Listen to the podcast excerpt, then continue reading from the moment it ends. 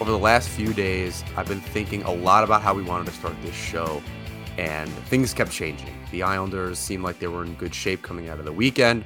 They had back to back wins against the Lightning and the Flyers. Then they lose to the Capitals, and my mind's going back and forth. Then the Penguins are playing the Blackhawks, and I, honestly couldn't get it straight. I started writing our notes multiple times, um, and then just decided there was a reason why we waited to record until after Wednesday. And so I stuck with that. I, I did the notes earlier this morning. So here we are. Despite all of the New York Islanders' problems, and you can listen to all of season four if you want the litany of issues this team has.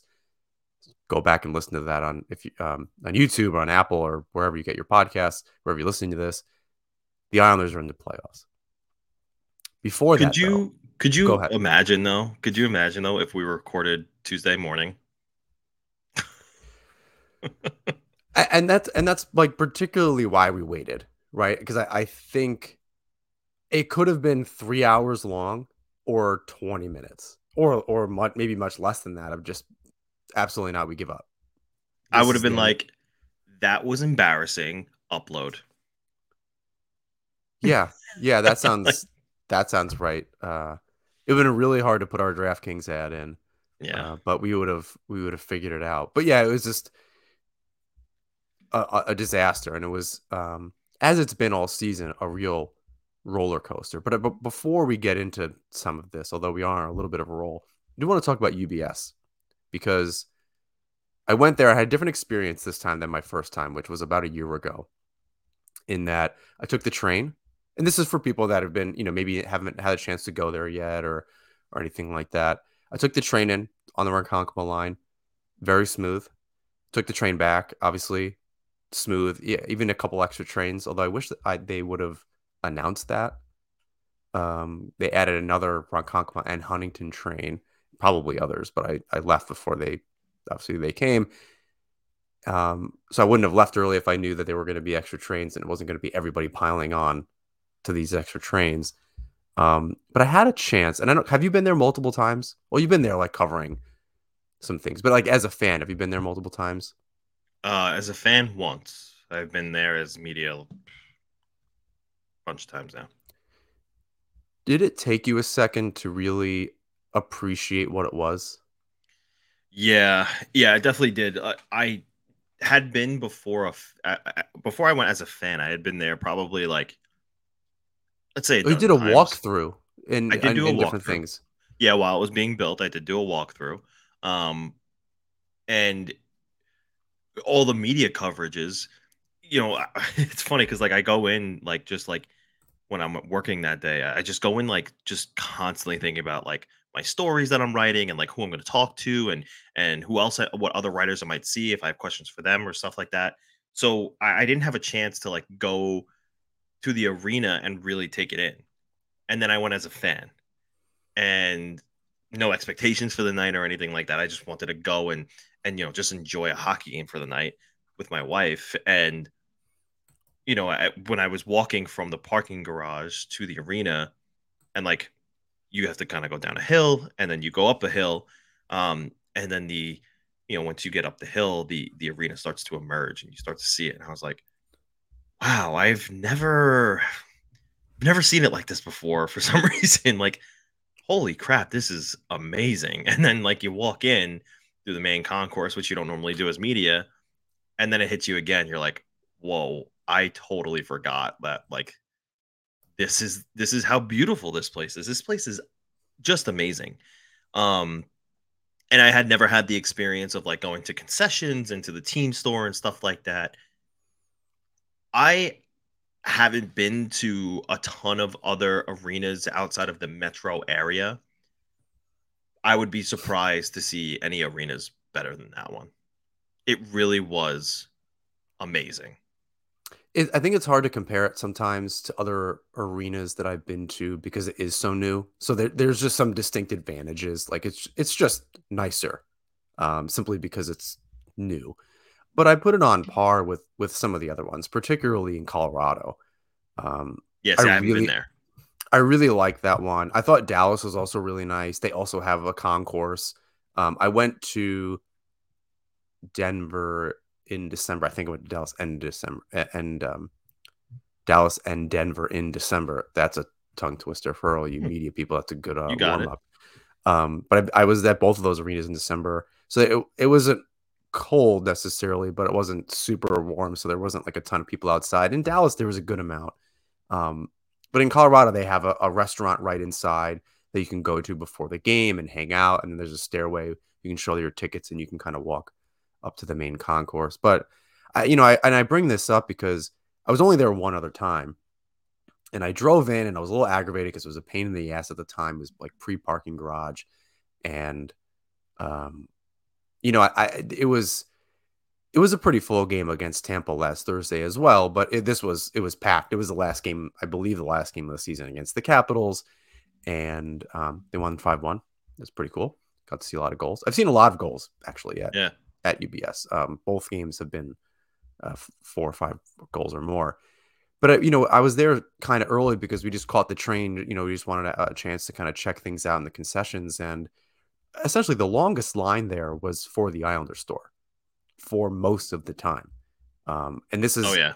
doors open an hour, hour and a half before uh, the game, and it's it's hard to move in there. And I'm I'm I think I'm just happy that people are that interested. Like it wasn't one of those things where I was mad that there were so many people. I didn't want to, you know, it seems a little gatekeepy to do that, but I was just excited. People were excited, and I was, it I was also when I went to the team store for the first time, I was eh, just enamored by the selection. There's so much. Oh my! Like, so there's so there's so much stuff, and I think what I didn't I wasn't annoyed by this, but I, I questioned it for a second. They have really cool things that are not for sale as like Yeah. display items, and I'm like, it was a baseball jersey, and I'm like, I want Oh, the baseball jersey. cool. And it was just on a mannequin. Like there, I, I looked, see- I looked all over, couldn't find it. Coolest thing in there, easily. Did, did you see the jean jacket that was also cut up for uh, a bunch of jerseys? That for me was like, okay, I need that. All right. I mean, I I think I appreciate a, a part of. So I initially saw that and I cringed a little because it was cut up jerseys, Yeah, and I was like, oh, yikes! I don't, you know, I, I don't know how I feel about that necessarily. But looking at, I can understand why someone would like it. It is not for me. That is not the type of. uh I wouldn't wear it. Okay, that's But I that's want it. fair. That's that's an interesting take. Well, you like want to create a whole like thing, uh, you know, Yeah. island. When I have my own office eventually and like stuff is going to be behind me and everything, that would be like something I'd have up there. But yeah, no, I, it- I it- hear you. it made it made me think that there are so many um original jerseys so like dead stock jerseys that exist that the islanders just have right? And Yeah. they made all these new ones and people are clamoring over these things on ebay. I'm willing to bet all of the original stuff exists somewhere. Like they they just didn't sell them. They were selling they they made probably so much of this stuff and it just changed so quickly. Even the wave jerseys i bet you that they exist Sitting in a box somewhere. I'm sure they're sitting in a in a, in a box somewhere. Um, last, uh, you know, and I- so in the te- last thing I'll say about the team store, I did see a wave jersey with Kasparaitis on it. And I was like, that's a very interesting. Like they purposely made that. Did they? I thought I, I was very surprised to see it. I did see a couple other Kasparaitis jerseys walking around. Um, so clearly there's something there. You know, so three, including me, four, the one in the store, uh, buried. You know, in between a million other ones, but. Um, I thought it was interesting. I thought it was interesting that they brought it back at all.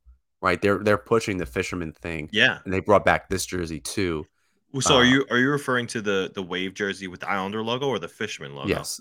No, with the Islander logo. Oh, okay, because like I know there's a rack of those in there that have mostly Ziggy Palffy jerseys, and then as I was rifling through them, it, uh, a certain at a certain point, like I probably three quarters of the way through, the rest were Anders Lee, which was interesting to me. I don't know how I feel about the when people are doing the new modern players on older jerseys. And I've seen this for a very long time.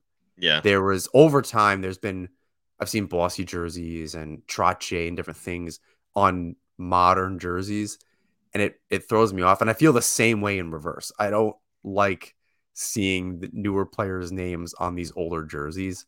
Uh, if it's a throwback like on purpose because it's different. It's like it's never the same Yeah. thing.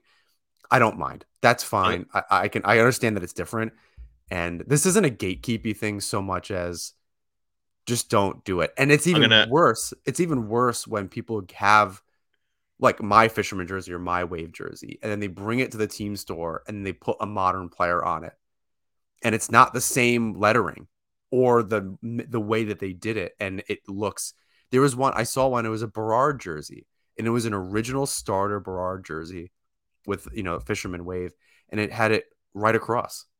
It didn't have it in the in the in the pattern but that's how it is on the modern jerseys on, on the you know the, the retro fisherman. so it really annoys me I'm gonna get Ziggy Palffy on the Bridgeport Islander fisherman jersey. Oh my i think i saw something like that Really? no no no i saw Cizikas.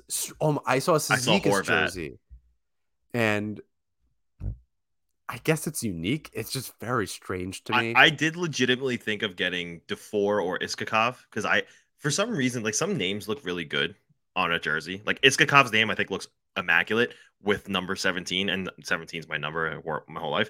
So I did think about getting Iskhakov on the jersey. Um, I wound up just leaving it blank, but yeah, I did see some. Like I saw a Bo Horvat, I saw a Barzal, and I was like, oh, all right. that's definitely a choice i, I yeah i But don't know why When, like I said, when they make it the third jersey next season, it'll be fine. Yeah. Oh, I guess so. That that makes a little more sense. I don't know why I'm such a stickler about it. It's I guess it's not for snob. You're a merch snob. a, a, a- a little bit. Um, I don't own a whole lot of new stuff, although I do have this hat. If you're watching on YouTube, I did get this seven panel hat um, at the team store last year, and um, it's a little it's a little big. The brim is very big, but um, I do I do like it. It's it's the a rare hat that I'll wear.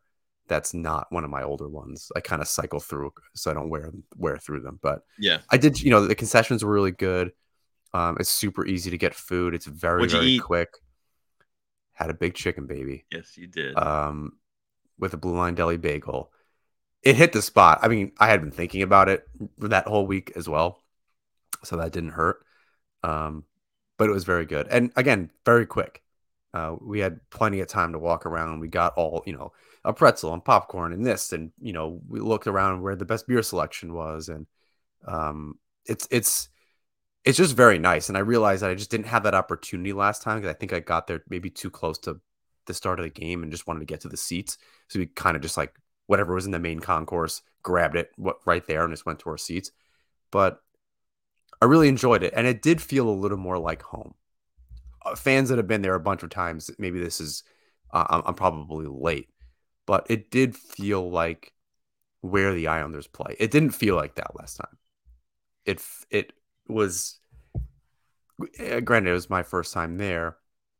It just felt like another place where they played. This felt a little more like like home, and uh, and it was and it turned out to be a a great game. I called pretty much every goal right before it happened. Uh, my girlfriend asked me how I how I did that, um, but they were all like pretty much wide open chances. So um, I'm not too I'm not that smart, but it was a very good game. I enjoyed it. The people around us were really good, and um, had a good experience on the Islanders ticket exchange. If you're nervous about that, I'm very nervous about that. Um, on Facebook, it worked out. Um, check with people and and look around, uh, see if they've sold tickets to other people, and um, and if it feels weird, don't buy them. That's that's all I'll say about that. Um, so as we said last week, in in, in last week's episode, this last seven days was a nightmare, as we alluded to in the in, at the top of the show. Um, it was back and forth. This ep- this episode would have been very different had we recorded it a couple days ago. Um, I do want to I, I I do want to get to the actual Caps game um, when we talk about where we think the Islanders' downfall might be. But I want to start with the ridiculous Blackhawks win over the, over the Penguins, um, and how that relates to the Islanders playing the Habs, because the Blackhawks winning against the Penguins is just as ridiculous as the Habs beating the Islanders. But then when they did it, I thought there's no chance. The Islanders are absolutely going to lose tomorrow night because this is that's just the way the winds are going, and the Penguins seem to just find a way every year. They they find a way in. Um, I, I really didn't think that the Islanders ha- had a chance. The Habs were just going to kind of come out and, and, and play spoiler. Did you have a chance to watch that Blackhawks game? So no, I'm, I was covering the Devil game that night, but um, you know, I was checking in on it periodically, and um, you know, I was like, oh, you know, it's, it's one nothing Blackhawks, you know, but no way does Sidney Crosby let this happen, right? And then it's the second period, and it's still one nothing halfway through, and I'm like, no, Crosby and Malkin and Letang. They're gonna figure it out. Like they have Guentzel there, someone someone will score, right? Then they tie it. I'm like, yeah, they got it. It's fine. Seconds later, seconds later, because now I'm standing out. The Devils game's over. I'm standing outside of the Devils locker room waiting to go in, and I get the alert. 2 1 Blackhawks. I'm like, no. And it's like dying moments of the the second period. I'm like, no, that's not gonna happen, right? And then suddenly, boom, boom, boom. And I'm like, no, like, and all the other media members like, what is going on? And I'm like, this is wild right now. I can I I'm standing here of the firm belief that the Islanders are cooked. They're done. They got embarrassed. They didn't take advantage when they were supposed to. No way is Sidney Crosby going to open the door and be like, "Don't worry, you guys go." Right? We'll sit out this time. 16 times in a row. That's enough. No way did I think that was going to happen. Sure enough, Penguins cannot, for some reason, muster up a win over the Blackhawks. And part of it was Jarry played the puck and yes. he was really bad at it and he and he screwed up. I believe that was the third goal. So he really like single-handedly put the nail in the coffin for for the Penguins. And then it was pretty much over after yeah. that. Yeah, so it, I was just floored when I saw what was transpiring. Um and you know, to top it off, the funniest thing was, you know, the Penguins wanted to win that game for obvious reasons, but it's also kind of obvious that the Blackhawks organization, at least, wanted that game to be a loss because they need to look. Jonathan Toews isn't coming back next season. That was announced this morning. Patrick, I know. I don't know why already they did gone. that. I don't know. I don't know either. Do like that. Very strange. Uh, uh, Kane is already gone they're turning uh, over a new leaf. They want Connor Bedard, and they win that game. They're like neck and neck for last place with Columbus and and uh, San Jose, and like the irony is that they wanted to lose, and they won that freaking game. It is unbelievable. Yeah, I. Well, what's funny is uh, Gary Bettman and friends would lead you to believe that the tanking does not exist. It doesn't. And yeah, I don't there's players, there's a it doesn't.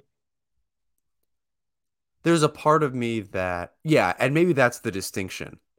Because I do find it hard to believe the players aren't going out there and, and playing, right? I think it's just the what what are the what's the quality of the collection of players that are out there when you're and, and Columbus is a really weird example because I, I don't quite understand how that worked out. I don't know. Is Laine hurt? I know he was at some point in the season. Um, yeah, at, at some know. point he was. You know, like uh, their their goaltending isn't great you know they didn't have Korpisalo anymore. I don't know who their their goalie is at this at this point. Um, right, that was their goalie. They traded him to L.A. Yeah, they traded him to L.A. Um, and then also traded Jonathan Quick, who was never going to report to Columbus, um, and now is in the playoffs with um, the uh, Golden Knights. And uh, I don't know if there's an actual chance. I don't know what the West really looks like as far as the playoffs are concerned, but I really hope that the Golden Knights and the Kings can can find a way to face off. I think that would be. I don't think they um, are. Sorry to certainly you. certainly not in the first round, but I don't know. I don't know if either of those. I don't know if the Kings right. anyway could could make it so far, but um, the Golden Knights are certainly more than capable. I think of of doing that now that they have you know every, everyone's kind of back and healthy for the for the most part. Yeah. Um, and so you mentioned Sidney Crosby and the 16 years and all this stuff. Is that one of more the one of the more overblown headlines right now? I even saw you tweet about it. I was a little disappointed because I had put this in in in the notes and I was like, this is stupid. Who cares? I tweeted about uh, the the the top five songs of the year, right? yes, it was what the the is yeah very um very Twitter review. Yeah, to, it was to do that. The top hits the the last year the the Penguins didn't make the playoffs or something yes. to that effect. I couldn't give less of a shit. I don't know if that's the right way to say that phrase. I I kind of messed that up. I could not care less. There's not. I, I can't figure out a way to care less about the Penguins not making the playoffs. And you know, because I think if you went back and listened to earlier in the season, we were talking about how the Islanders were going to make it. Right, we're looking at this roster, and it was. Uh, uh, I think it was a little scary. I, I, don't think we really knew where this team was going. This is obviously pre Engvall and Horvat. They didn't do anything over the offseason. And other than Romanov, and, and and we were a little worried or scared or nervous or just you know frankly passed on the Islander season. I, I really did not think that we'd get to where we are right now. Right. And we said, I think both of us separately, that it was going to take the Penguins or the Capitals to drop off for the Islanders to get in because that's who they were going to wind up battling. The the top of the division was pretty much set. I think everyone nailed that, and the the Atlantic too. So it was pretty much Florida, the Islanders, the Penguins, and the Capitals. The Capitals actually dropped off a, a little bit early, and then and Buff a little bit late, and then Buffalo kind of surged again. So you just swap out Buffalo and, and the Capitals, but they were, you know, so far behind. It was a, a little difficult to uh, kind of make it back into the race in any kind of meaningful way. Although they were mathematically eliminated a week ago or so, or just a few days ago. But it's interesting that they both didn't make it, and that Florida, who looked like absolute garbage, had a huge resurgence of late. I don't think I don't think there's much of a coincidence after Keith Tkachuk called them out, and then they went on a run and won six or seven games in a row. Yeah. So it's it's a little wild to me, and that might be a little bit of the, the Islanders' downfall in whether they play um, Boston or Carolina. And so that's and that's our next topic here. If correct me if I'm wrong, if Florida wins, the Islanders are the eighth seed, and they play Boston. Carolina wins, the Islanders play Carolina. So the Panthers need to win um, in order to yeah, so the, the, the Panthers need to win, take two points in order to uh, play Carolina. Uh, if the Islander, I'm sorry, if the Panthers lose, um, let's say they get a point, I think the Islanders have the tiebreaker. I'm pretty sure, so they'll stay in first place and play Carolina. Um, and then if they if the Panthers win outright, they'll play Carolina. And if they lose, um, then they'll they'll play Boston. if if if Carolina so, loses. Let me let me simplify. If Carolina, I'm sorry, if Florida takes two points, they'll play Carolina. If they take one point, they'll play Boston. If they lose completely, they'll still play Boston. Who they? Islanders they or Panthers? Panthers they. Okay. Yeah, because they play t- they play tonight. Right. Uh, Island Islanders already played 82, so um, it's up to Florida. Florida wins, they play Carolina. Florida takes one point, they play Boston. Florida takes no points, they still play Boston. Okay, I think that's what I said, and uh, that was slightly more complicated. But uh, you've had a rough you've had a rough 24 hours, so I'll, i have. I'll I'll, uh, I'll allow it for now, I guess. Um, I'll I'll keep that in my back pocket for later. but you know, knowing, I think by the time you're hearing this, unless you're watching it on YouTube, it might be up a little bit earlier. But probably by the time you're you're listening to this, we will already know who the Islanders are playing in the first round. Um, who would you rather play, and why is it Carolina? you know, they, they're they're both not great options. However, I will say the Islanders have already upset the Carolina Hurricanes once. Does that bode well for the Islanders? Maybe not. Maybe Carolina comes in with a vengeance and, and wants to, uh, you know, get some revenge there. But you know, it is Carolina, just because obviously Boston is the juggernaut they are this season. I mean, their differential is double the next uh, leading team. They're plus 127. You know, Linus Ullmark's probably going to win the Vezina, although there's an argument to be made there that it should be Sorokin or maybe even Connor Hellebuyck. Um, you know, so obviously for obvious reasons, you, you don't want to see Boston. You you'd prefer to see Carolina. Plus, Carolina is missing one of their best players in Andrei Svechnikov. So you know you don't want to make excuses for for teams and be like, oh, I want to play them because they're the weaker opponent, right? You want to beat the best teams. Um, but at the same time, if we're talking what's the best matchup just in general, yeah, it's probably Carolina. Um, I definitely agree. I, I think Boston would just be too much to handle yeah. over seven games. I think it's a matter of can they steal a couple?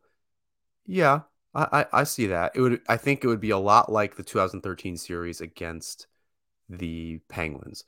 They definitely were not going to win that series, but they made it very interesting.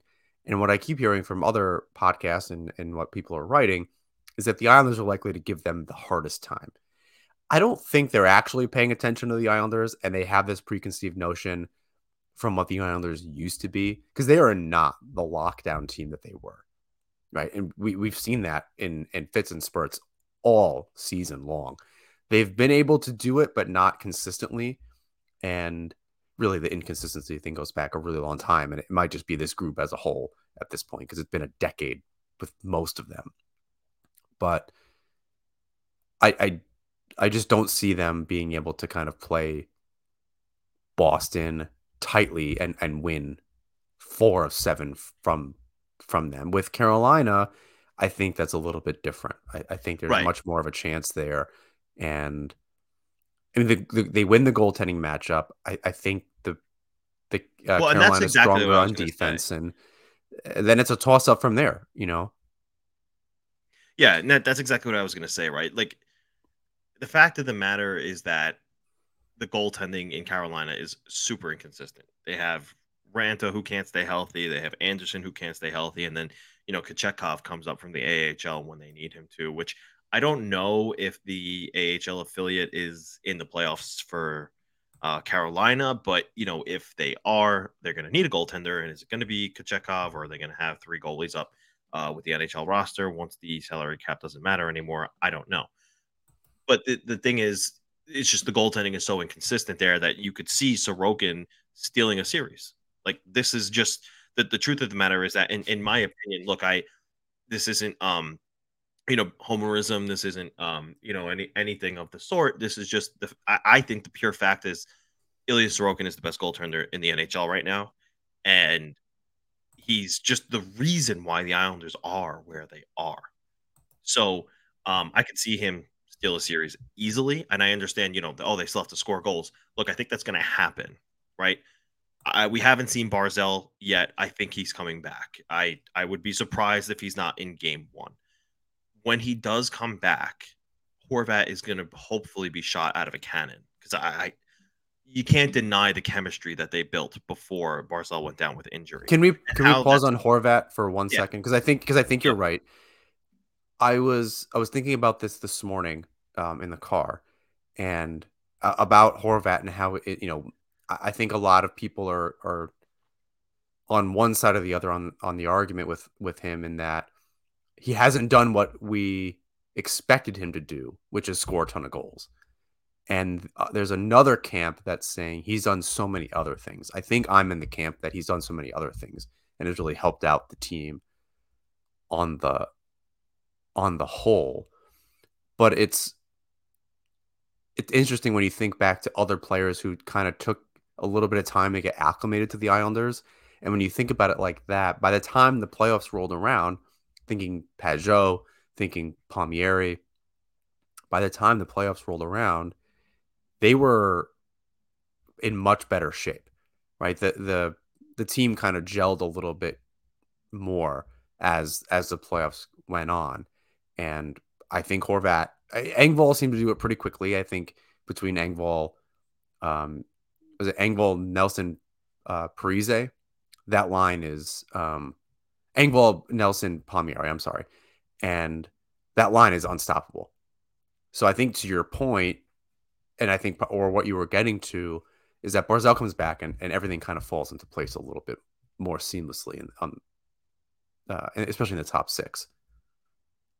Right, and, and that that's that's exactly it. So, um, you know, You know, I- Zoom, it- the, the thing is just real quick. The thing is, everyone is so quick to dismiss the Islanders' offense, but really, I mean, we didn't get uh, enough of a um, sample size of what it's like with a healthy, a fully healthy lineup. So I think there is potential for you know some upsets there with that being the case, and and Sorokin being as good as he is. I I could tend to agree there, but I, I think zooming out and, and to your point on Barzal, regardless of who they play, is Barzal in being in the lineup or not really the difference here? I say this, I have an answer in mind, I, but It, if I he mean, if he doesn't return, are they there? There's just no chance. Well, I mean, no, I don't think that there's no chance. But the thing is, you know, think about like exactly the scenario of of Horvat not playing as well as he was before he was gone, right? Like it's it's not going to make it, it. It's that yes, the Islanders could still potentially take a series without Barzal in the lineup, but I mean, obviously the chances are that much better with him in the lineup. I understand, oh, they play better without him, but I, I don't buy that necessarily. I think that yes, they all stepped up, and you know there were also there were also you know the the playoffs were hinging on whether their season was going to stay alive or not. So did they play better because Barzal wasn't in the lineup, or did they play better because they needed to play better? I think that's that's it. And in the regular season, I think that's fine. I don't think they really have a chance without without him. That's Been Hockey is brought to you by DraftKings. It's NBA playoffs time. That means big hoops action with DraftKings Sportsbook, an official sports betting partner of the NBA. Get in on the excitement of every game with the touch of a button. New customers can make a $5 pregame moneyline bet and score $150 in bonus bets if their team wins. Plus, everyone can score a no sweat same game parlay every day during the NBA playoffs. So open the DraftKings Sportsbook app, opt in, and place a same game parlay on any NBA game. If it doesn't hit, you'll get a bonus bet back up to $10. With so many New York teams in the postseason, why not parlay for both the Knicks and the Nets to win a game? Download the app now and sign up with code THPN. New customers can make a $5 pregame moneyline bet and score $150 in bonus bets if their team wins. Only at DraftKings Sportsbook with code THPN. Gambling problem? Call 1 800 Gambler. In Massachusetts, call 800 327 5050 or visit gamblinghelplinema.org. In New York, call 877 8 HOPE NY or text HOPE NY 467 369. In Kansas, call 1 800 522 4700. On behalf of Boot Hill Casino and Resort, 21 plus in most eligible states, but age varies by jurisdiction. Eligibility restrictions apply. See DraftKings.com slash sportsbook for details and state-specific responsible gambling resources. Unless Lamoriello actually now that I think the Bridgeport Islanders are not in the playoffs. I, I believe that they d- did not make the uh, And I'm not The- sure about. the Calder Cup playoffs. No, they they just missed it. Um by it looks like 5 points. I think their season's done at 70 is it 72 games? But it looks like the everyone's kind of uh everyone's kind of clinched here. So unless Lamoriello actually without Barzal, you, you cannot have Holmstrom or Bailey in the lineup. You you need to bring somebody else up. Durandeau, Iskhakov. I, I really don't care. It cannot be either of them. That's that's kind of where I'm at. If so, if you're not going to have Barzal and they also don't do that and insert some type of speed and just tenacity and some kind of hunger from a younger player, I, I'm. I don't think I reasonably believe the Islanders have a shot against. Certainly not against Boston. I th- much less than 50% against the Canes. I, Look, I, believe just it. gonna say, I'm just gonna say, I get it, I, and I totally. do. I'm not saying, I'm not sitting here being like, oh yeah, you know, the uh, the the Islanders totally have a chance against Boston Bruins. Look, anything can happen in the playoffs. Just gonna start there. But second, again, do I think the Bruins would win the series? I do. Do I think that we could sit here again after we've already done this? How many times with the Islanders and be like, Yeah, no shot. Look, man. They last year happened. It was what it was. Think about the two years prior to that. The majority of this roster is still here. And if you really think about it, I understand who's not behind the bench anymore, but piece for piece, they might be better with Horvat in the equation now. Um, Dobson is, has grown into what he has, but the, the biggest thing for me is the goaltending is way better than it was when they were in the Eastern Conference Finals. Those two uh, two seasons that they went, Sorokin is far and away better than what they were. The the goaltending situation was back then. So if you really think about it piece by piece, this team is actually better. And I understand they got in by the skin of their teeth. Other teams have changed. I, I, I get all of that. I don't know, man. Like this is something feels and, and look, the end of the season was what it was, right? Like embarrassing loss to to almost not make it into the playoffs, like they did it to themselves. I get it. The it's almost a, a, a brand new season. Things it not almost it, it is. It's a brand new season. It's the postseason. Brand new, clean slate. I have a feeling Barzal's going to be back. I have a feeling Romanov is going to be okay. Like I, this team is, although the the last team to get in, the last day of the season, they're dangerous. It's interesting to hear you say that. I obviously you're the optimist on um, on the show, so I'm not surprised to hear you say that. I think, and what you brought up was going to be my next point. I think that's all great. I even believe most of it. I've then watched them play against the Capitals and in some of these other games, and they've just been terrible. I agree with you. And I think, and once you start falling behind two and three nothing in the playoffs, ah man, I get I get really worried. I agree with you. However, how many times did we let's go back to episode, I don't know, 40. I wish we were I wish I was better at editing and like can go find him like right. We go back. How many times did we say this then? Right? Like is that not true?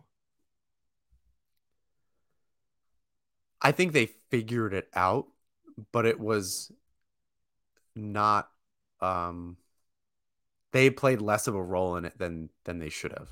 They should have ended the season with four four wins. Right. I mean, the Tampa one was was uh, a surprise to me. Elliott was terrible. I don't know that that game goes that way with Vasilevskiy.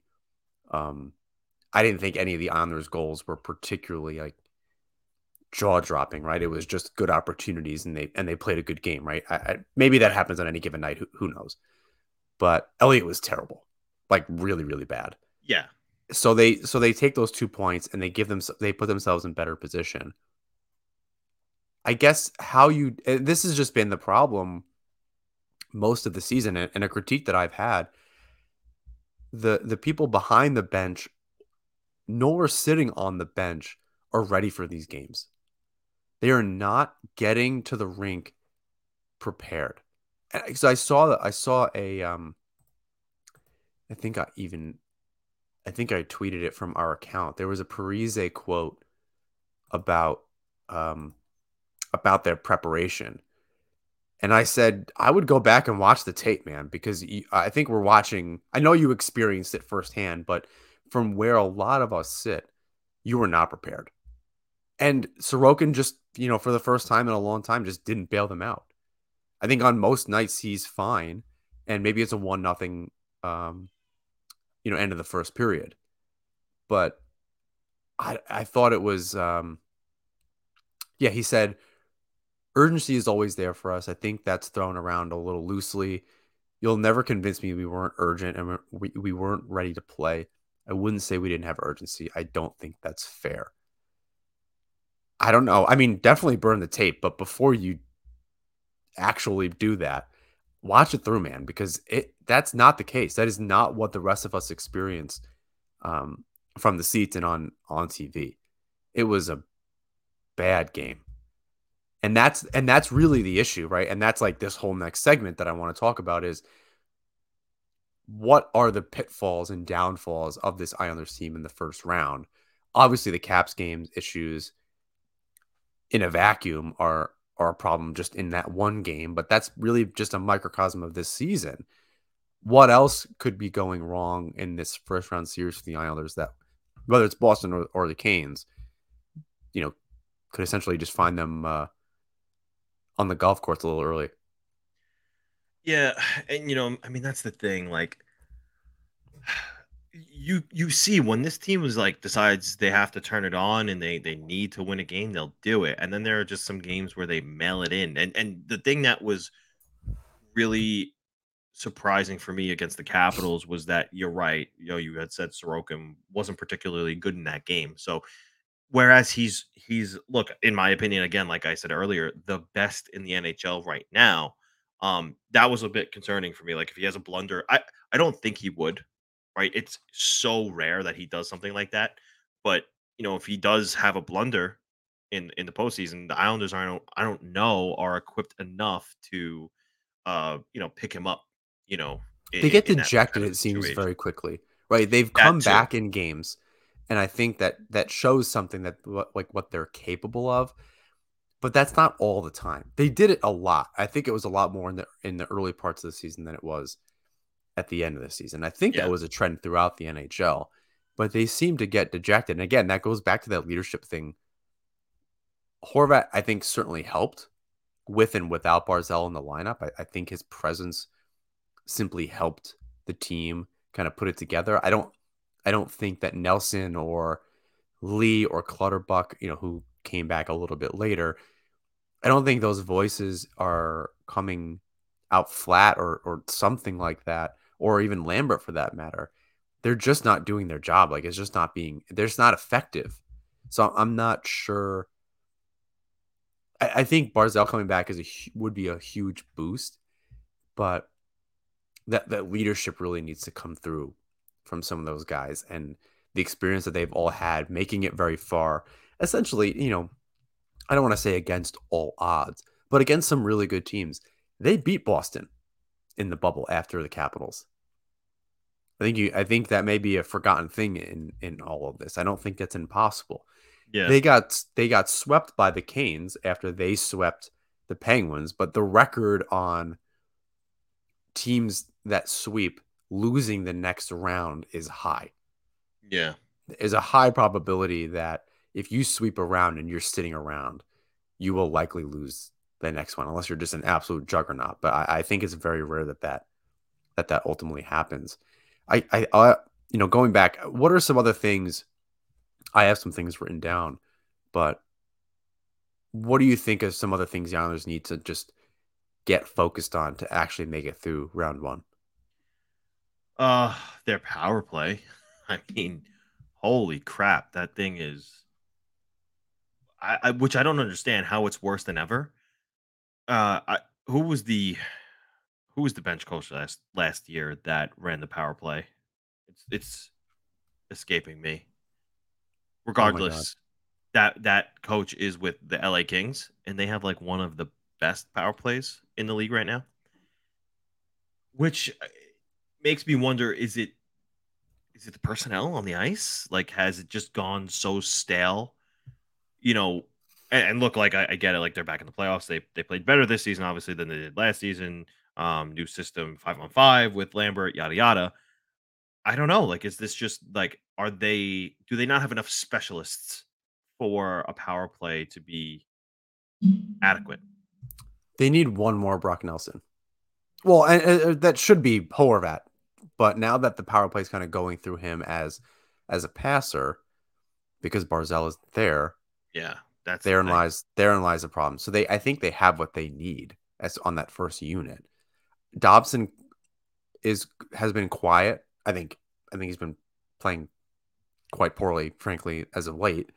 Um, but he has not been the offensive force that that he was going through what was it November, December, and then the end of last season.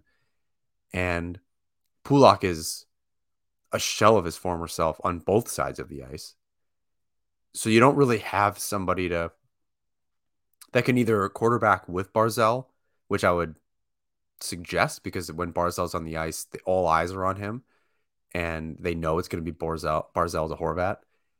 But they they need somebody else that can really step up and quarterback that um that first power play unit on from a defensive perspective, so that it takes some eyes off Barzal, right? You, you need to be able to set up Horvat or Barzal or Nelson for that matter, kind of like Ovechkin. I'm not comparing those players to Ovechkin, but they need to treat it like that's their superstar and just get him the puck.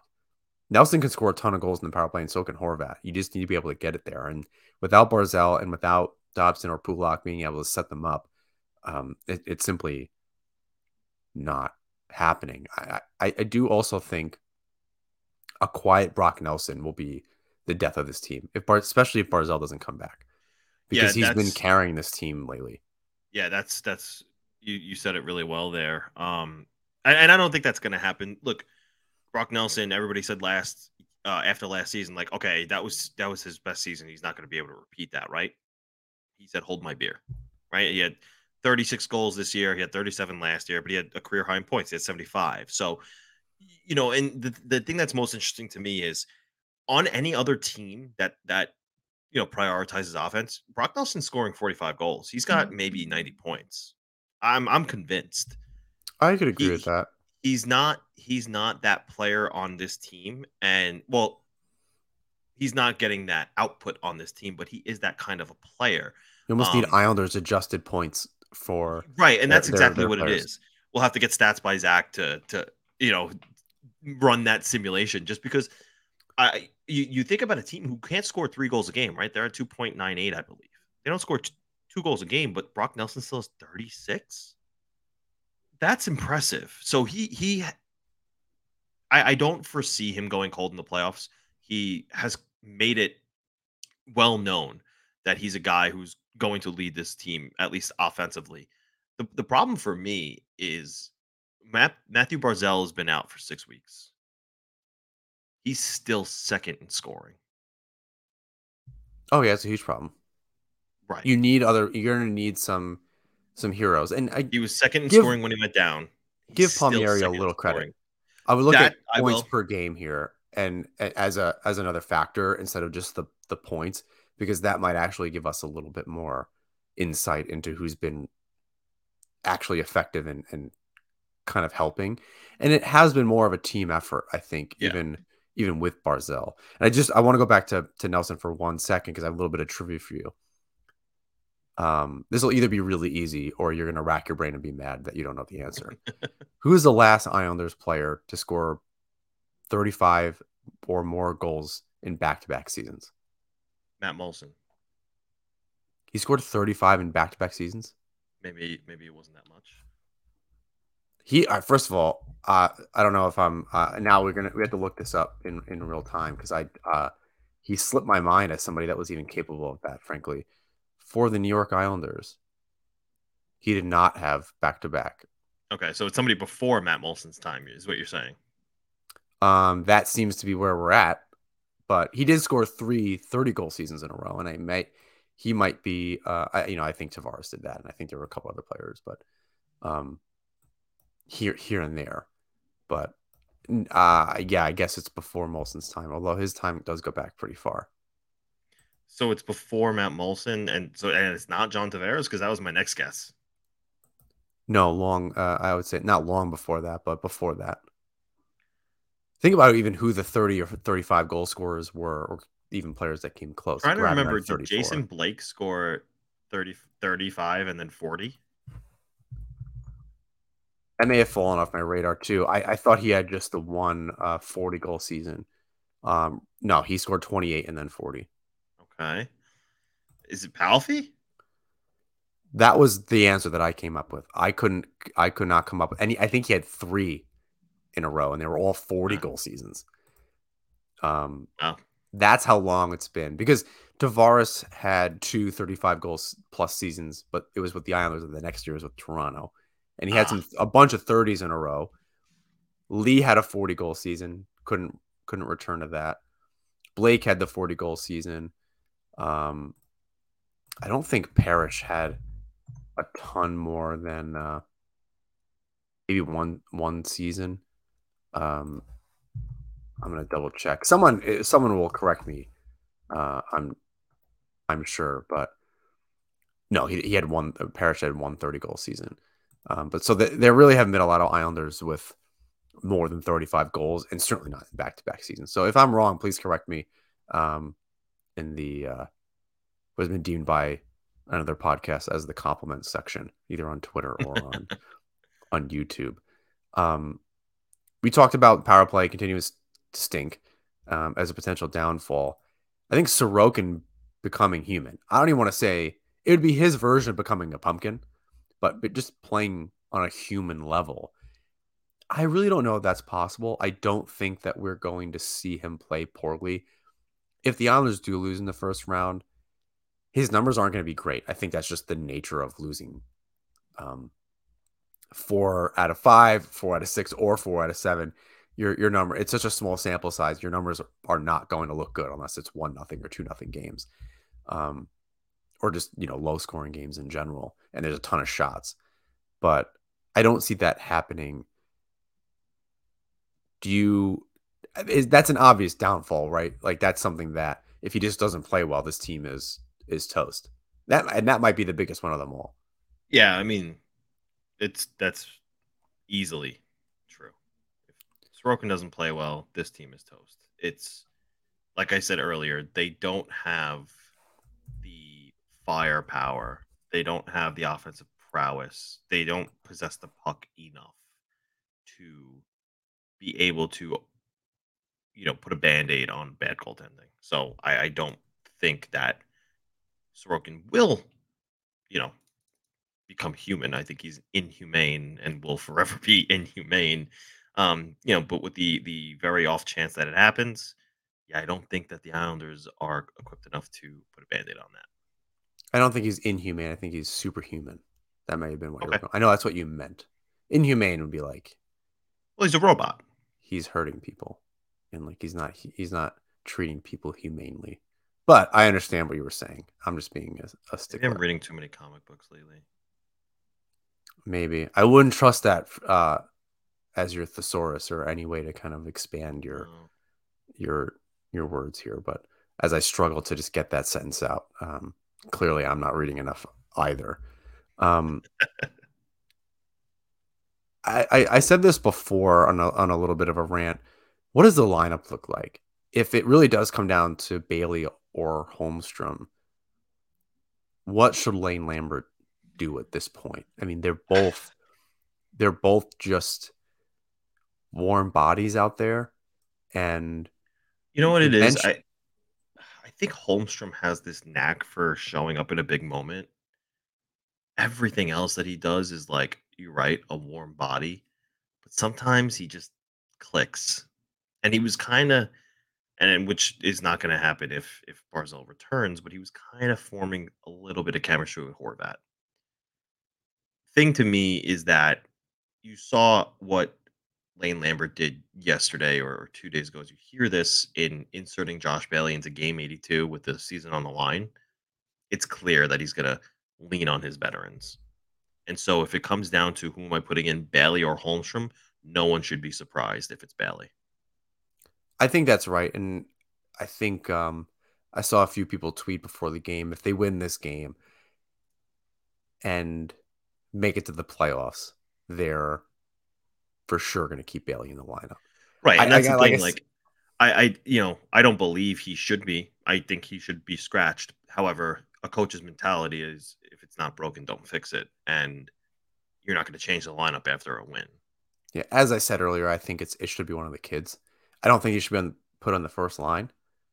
Right. I think if you're gonna if you're gonna put a veteran presence on that first line with Lee and Horvat, if Barzal's not back, I think you just put maybe you put Parise up there and you stick Durandeau with Pageau and um, Engvall. No, um, God, who is that third line? Uh, it's Parise and Fasching, and Fasching, Pageau, yeah. Fasching, and Durando, or whatever. I think, I think that would be better. At least right. it, it keeps things a little bit more consistent in your top six, and you you have I don't want to say firepower, but Parise did score 20 goals, maybe even 21 goals this season. So it's not like he isn't capable of putting the puck in the net, and he has a ton of energy. Um, I think he's a better third liner because he's sneaky good with Pageau and and Fasching, and and that third line is is if the Islanders make it, the Stars are supposed to score. The top two lines are supposed to score and make an impact. It's whose third line is going to win you the game. Who's Hudson Fasching is going to score you that game-winning goal late. It's very rarely the star, right? And, and on the big big stages, you have the Kane winning the game and against the Flyers in 2000 was that 10 whatever that was in, in OT. But a lot of times it's it's the third and fourth lines under your bottom six really winning you that championship with a with an extra goal chipped in here or there. So obviously I think he's better in that spot. But if Barzal's not going to come back, I, I I really do think you got to get the kids in there. Um, I also want to end with Pulock and Pelech. Now I don't have the numbers, and I probably could have just looked at stats by Zach. Um, and you know any other of the um, analytics gurus out there. But are they not playing well, or is that am I just seeing that? Does it seem like they're not playing well and it's actually fine, or is the eye test actually telling me the, the truth here? Um, it's it's funny you say this because I did see I, I forget who tweeted it. Um, someone in the Islander community had tweeted, you know, if there was another expansion and we had to protect a certain amount of players, Ryan Pulock would not be on my list. I think Adam Pelech is is still playing pretty well. I think he's doing a lot to mask some of the um you know issues that are on the blue line right now. Um, or at least trying to. And look, when you're the you know, when, when you're the 30 minute defenseman because you're the number one uh, or most dependent on right? And it's just obviously an exaggerated number. But if you're if you're on the ice for the majority of of the of the shifts as the, the number one defenseman, you're going to be out there for some mistakes too. It's going to happen, right? It's just that that's how that's how numbers work.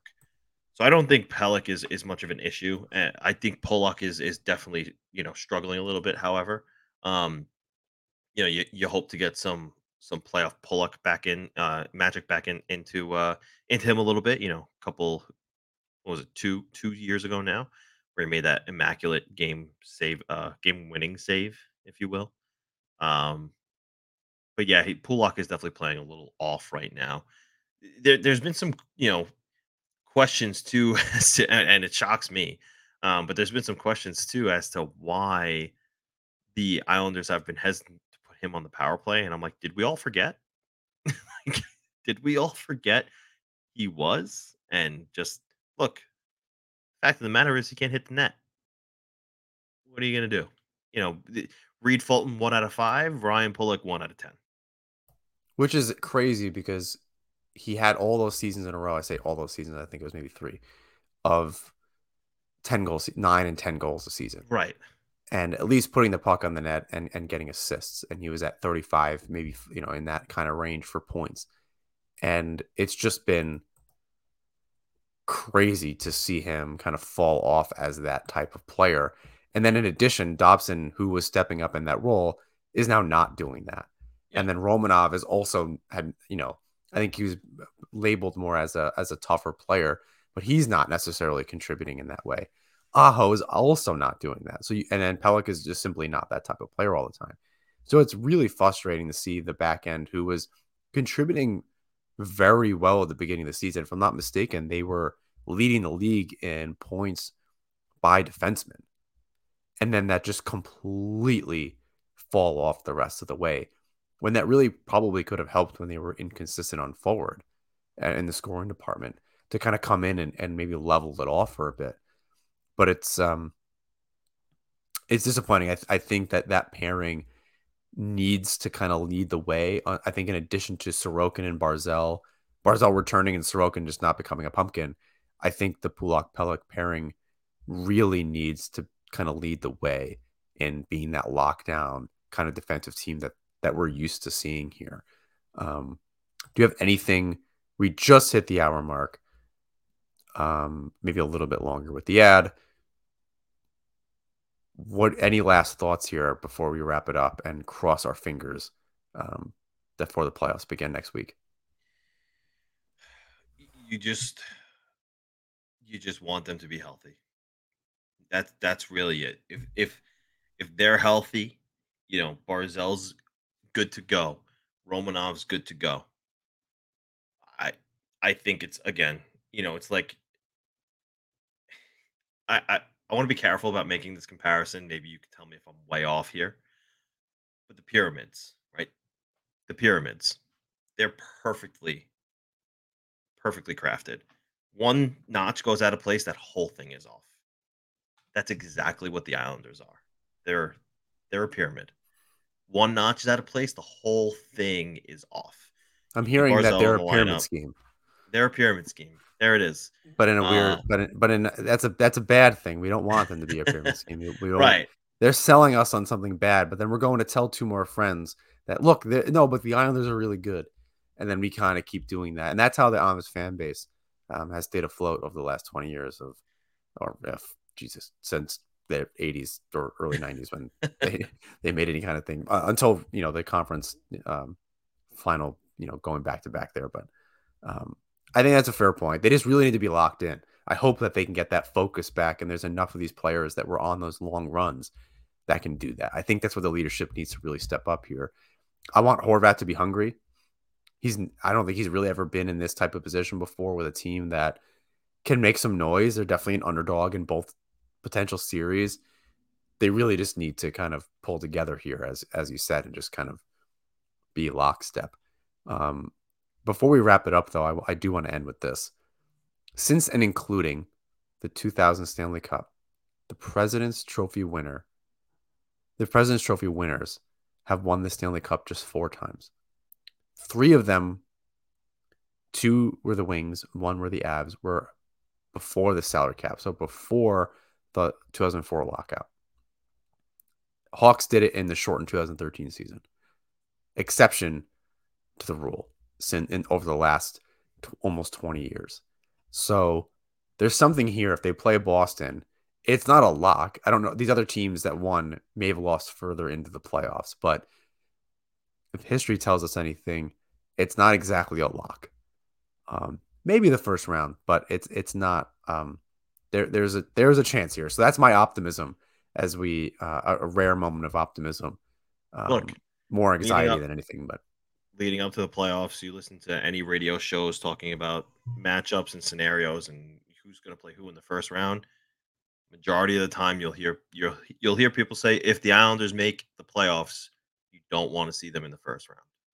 I like I said earlier, I think it's I don't think they were watching the team as closely this season because it's very different than it's been in the, in the past. But if they can pull it together, I agree. I don't we think have you not have to. seen That's that happen. I I agree with you. They have they probably haven't watched the team in the regular season. I don't think you have to because again, we've we can copy and paste the episode 40 and and and publish it today and and people would hear what we're talking about and be like, "Oh yeah, that applies right now." I think that that's a known thing. They're not built to get to the playoffs. They're built to be in the playoffs. And nobody want and, and I you I know you don't necessarily love that. I think it I think there's truth to it. And they're really I hard mean, to I- play in the playoffs. It's not that I don't like it. I just it doesn't give me a warm and fuzzy feeling. I know we saw it twice. It's just under very different circumstances. So I just I want them to be able to pull together for Yeah. real after a long season. Be Yeah. able to kind of do that. No breaks, no shortened thing, no just one division. Actually go in and burn the tape. Forget the regular season happened. I'm happy to do that and walk into this series thinking differently. They have not really earned that this year. They have not earned us giving them a, a clean slate going into the playoffs. I'm willing to to try.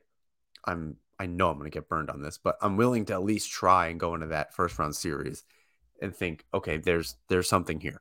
Let's let's see what they can do. Because look, if they lose in the first round and it was a good series, fine. I don't I don't mind if they make it and and really push Boston, even if it's a 4-2 series, right? I think that 2013 series uh, against the Penguins was a great series. They lost 4 to 2. It was a lot closer than that. I'm I'm willing to go even as far as I might even enjoy it if they lose the first round. If they just play well. no one is going to remember that necessarily, right? But you you think back to that Carolina series after they swept the Penguins, and they weren't good at all. And they they kicked the Penguins' ass in the first round. Now that that team was you know bad as far as the Penguins are concerned, but they went into Carolina and just laid an egg, regardless of you know they had a wait or this or that. If you're if you're built for the playoffs, what happened? You the next two years they ran into the Lightning. Fine, fine. They also won the cups those years. You lost the Stanley Cup Yeah. champion. Fine. I hear you. But if you're a playoff team, then be a playoff team. Don't just make it. We we we have a lead. guess we we'll don't see. need more than one of those. Yes. I guess we'll see. Um, we'll we'll post on Twitter when we think the next episode is going to be recorded. I don't think we have a playoff schedule. Obviously, we don't have a playoff schedule yet because we don't at this very moment don't do not know who they're playing. Um, but we'll try to work around it so that this is um, I don't know about an off day or something, maybe a game day episode. I'm I'm not sure. We try not to be too picky about that this season as we have been in the past, but um, we'll try to time it the best we can. Um, please rate, review. Say that again For relevancy. for relevancy. Yeah, if, if only, if only for that.